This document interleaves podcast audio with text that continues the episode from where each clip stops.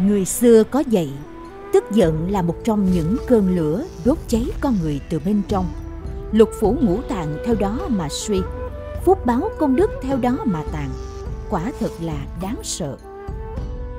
Vậy làm sao có thể sống một đời mà không tức giận? Mời mọi người cùng Tinh Hoa TV lắng nghe câu chuyện Trăm bệnh đều từ tức khí mà sinh ra Muốn trường thọ hãy tiết chế cơn nóng giận Chuyện kể rằng có một cụ bà nọ tính tình rất nóng nảy hay thường xuyên nổi giận dù cho là với một sự việc rất nhỏ bé. Mỗi lần thịnh nộ, bà toàn dùng những lời lẽ sắc bén để tổn thương người. Vì thế, chẳng ai dám gần gũi, ngày càng lánh xa. Mỗi khi nguội lạnh bình tĩnh trở lại, bà đều biết bản thân không nên làm thế, quyết tâm sửa chữa. Nhưng cứ mỗi lần hỏa khí bốc lên là không thể nào khống chế được bản thân. Một hôm, có người hàng xóm bảo rằng gần đây có một vị thiền sư khuyên bà hãy đến xin lời chỉ dạy, biết đâu có thể giúp được gì đó. Nghe thế, ba cụ liền tìm đến, mong xin được một vài lời khai thị. Sau khi nghe toàn bộ câu chuyện, vị thiền sư không nói gì cả, chỉ yên lặng dẫn bà đến một thiền phòng, sau đó khóa cửa ngoài và rời đi. Chờ một lúc lâu trong căn phòng vừa lạnh vừa tối mà không có được một khải thị nào, bà cụ bắt đầu tức giận, hỏa khí từ đâu cuồn cuộn tới, không giữ được bình tĩnh mà hét lên ôm sầm, kèm theo đó là những lời nhục mạ, chửi rủa đến chói tai. Sau một lúc ầm ĩ và có vẻ đã thấm mệt, bà ta thay đổi thái độ, bắt đầu cầu xin thiền sư hãy thả mình ra. Vị thiền sư vẫn đứng bên ngoài im lặng, điềm tĩnh như không có gì. Đợi thêm một lúc nữa, ông mới lên tiếng hỏi vào. Bà lão, bà còn tức giận không?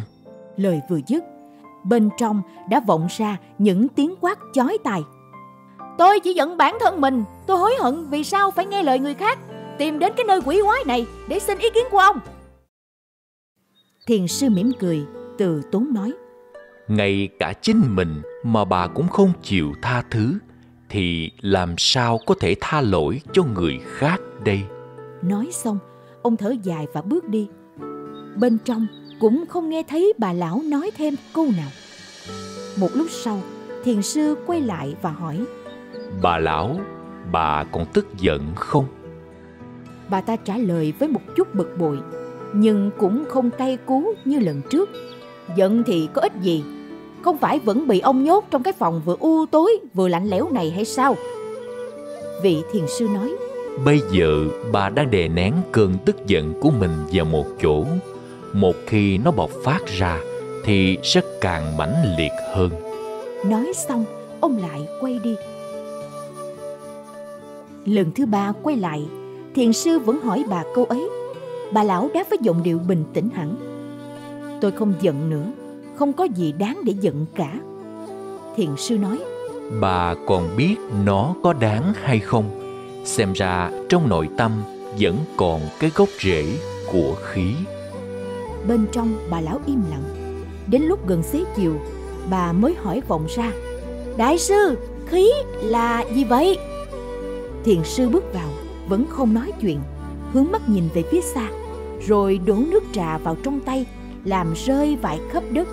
Ngụ ý rằng, nếu tâm địa trống không, trong tâm không có bực tức gì, thì làm gì có cơn giận, làm gì có hỏa khí để tức giận.